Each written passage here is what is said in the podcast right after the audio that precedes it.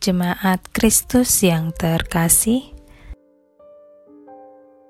renungan untuk kita malam ini berjudul "Penghiburan yang Hakiki",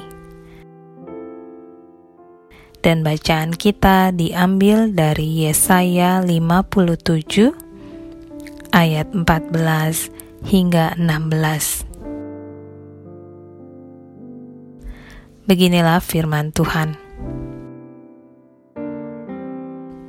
Ada yang berkata, "Bukalah, bukalah, persiapkanlah jalan, angkatlah batu sandungan dari jalan umatku."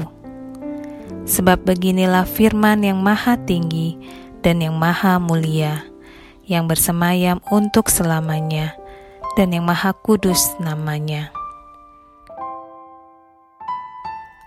Aku bersemayam di tempat tinggi dan di tempat kudus, tetapi juga bersama-sama orang yang remuk dan rendah hati, untuk menghidupkan semangat orang-orang yang rendah hati, dan untuk menghidupkan hati orang-orang yang remuk. Sebab bukan untuk selama-lamanya aku hendak berbantah, dan bukan untuk seterusnya aku hendak murka supaya semangat mereka jangan lemah lesu di hadapanku. Padahal akulah yang membuat nafas kehidupan. Siapa yang tidak suka bila sedang dalam pergumulan, lalu mendapat penguatan dan penghiburan, apalagi penguatan dan penghiburan tersebut tulus dan dari orang yang memang kita harapkan ada untuk mendukung kita. Sungguh, sebuah tambahan energi yang luar biasa bagi pribadi yang mengalami persoalan hidup yang tampaknya tidak akan selesai. Kalau saja kita mengharapkan penghiburan dari sahabat atau teman kita, dan ketika mendapatkan itu, rasanya kita dapat disegarkan dan ditopang, dan menjadi sukacita yang luar biasa yang dapat kita nikmati.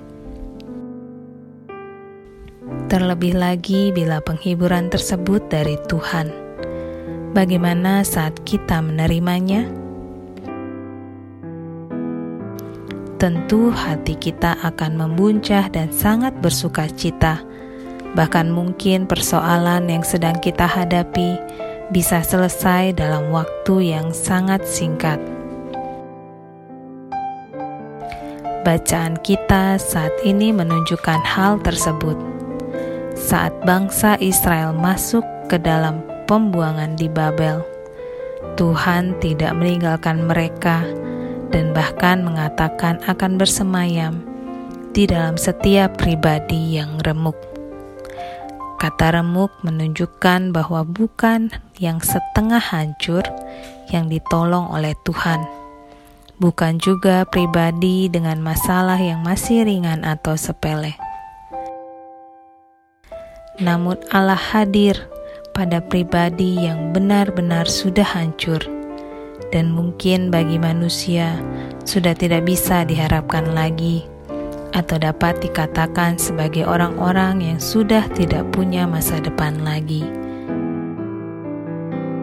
tetapi direngkuh oleh Allah untuk mendapatkan kehidupannya kembali. Allah ada di pihak orang-orang yang remuk dan tidak punya masa depan terlebih kita yang sudah hidup dalam kasih karunia Allah, sudah seharusnya kita hidup lebih baik lagi. Demikianlah renungan malam ini. Semoga damai sejahtera dari Tuhan Yesus Kristus tetap memenuhi hati dan pikiran kita. Amin. Jemaat yang terkasih, mari kita bersatu hati menaikkan pokok-pokok doa yang ada dalam gerakan doa 21 GKI Sarwa Indah. Mari berdoa.